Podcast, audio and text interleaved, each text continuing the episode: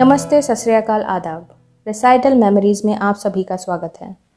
मैं हूँ नीति गुप्ता, आपकी होस्ट और दोस्त। दोस्तों, सभी प्यार करते हैं। प्यार। मैं ये नहीं बताऊँगी कि प्यार कितने अक्षर का होता है। ये तो आप सभी जानते हैं। पर ये ज़रूर कहूँगी कि प्यार शब्द ना जाने किसने बनाया। और जिसने ये शब्द बनाया उसने पहली बार प्यार को कैसे महसूस किया होगा? हम्म? हम सब प्यार करते हैं। माँ बाप भाई बहन दोस्त। पर जो गुदगुदी उस एक इंसान से प्यार करने में होती है, वो गुदगुदी बाकी लोगों से प्यार करने में नहीं होती। इसीलिए शायद हम सब इस प्यार के बारे में ज़्यादा एक्साइटेड होते हैं। तो आज मैं आपको उसी गुदगुदाने वाले प्यार से जुड़े एक किस्से के बारे में बताती हूँ। ये एक चुलबुला सा किस्सा है, जिसका नाम है प्यार का इजहार। लोग अक्सर मुझसे पूछते हैं, कभी आपको प्यार हुआ है? और प्यार होता है तो क्या होता है? क्या लड़की को देखते ही वॉयलेंस बैकग्राउंड में बचने लगते हैं? या प्यार होते ही लोग शेर व शायरी करने लगते हैं? मैं उनसे कहती हूँ, ये सब तो पता नहीं मुझे। बस एक लड़के की बात बताती हूँ। जिसने प्यार का इजहार किया था ऐसे, लड़की को एसएमएस सेंड कर दिया और फिर फेंक दिया फ़ोन वो टाइम बॉम्ब हो जैसे। पाँच मिनट तक फिर उसने फ़ोन नहीं उठाया। डर गया था वो कि क्या होगा अगर वहाँ से इनकार आया। उसकी रही सही दोस्ती भी टूट जाएगी। और फिर ऐसी लड़की उसे कभी नहीं मिल पाएगी। कुछ हिम्मत करके फिर फ़ोन उसने हाथ में लिया और देखा कि लड़की ने क्या जवाब है दिया।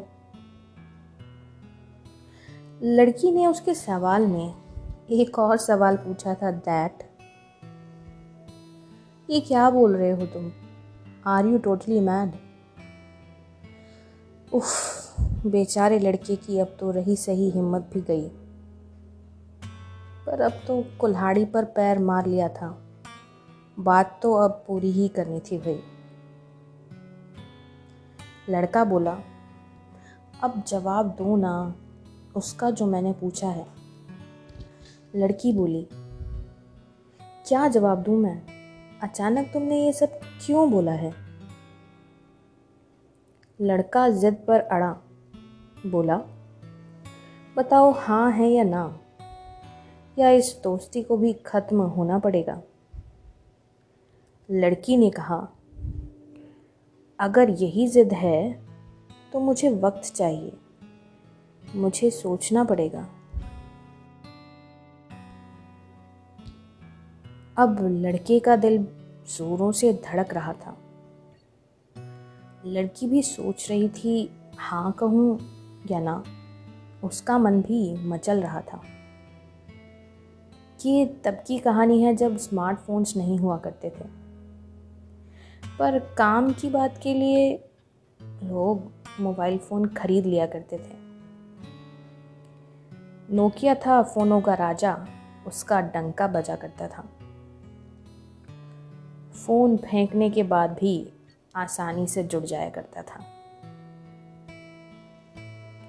एग्ज़ाम्स थे यूनिवर्सिटी के तब। जब ये इजहार इश्क हुआ था।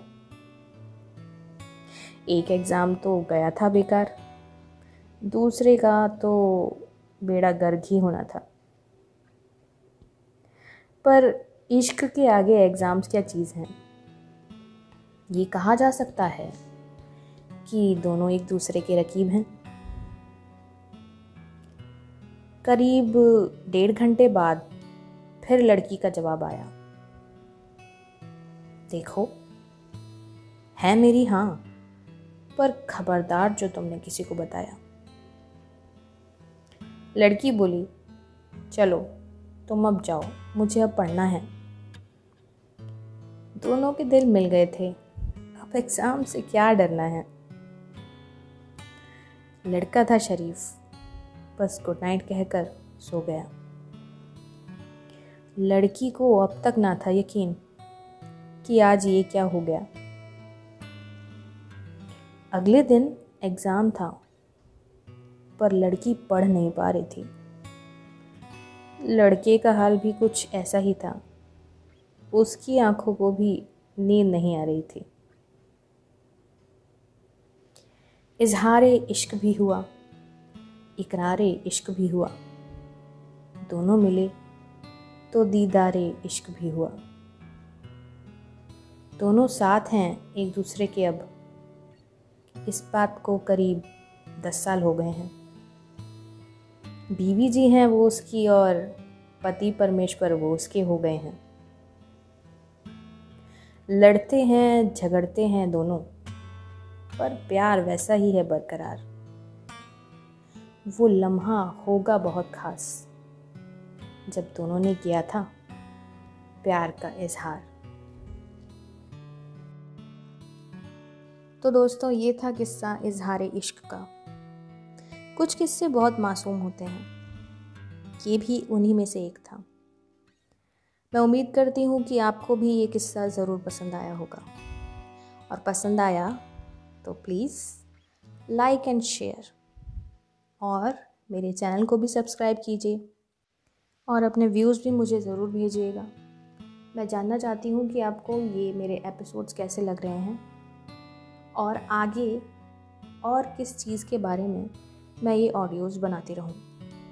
तो please keep giving your views your views are very important for me तो मैं मिलती हूँ आपसे next Friday with a new episode till then feel the ज़िंदगी.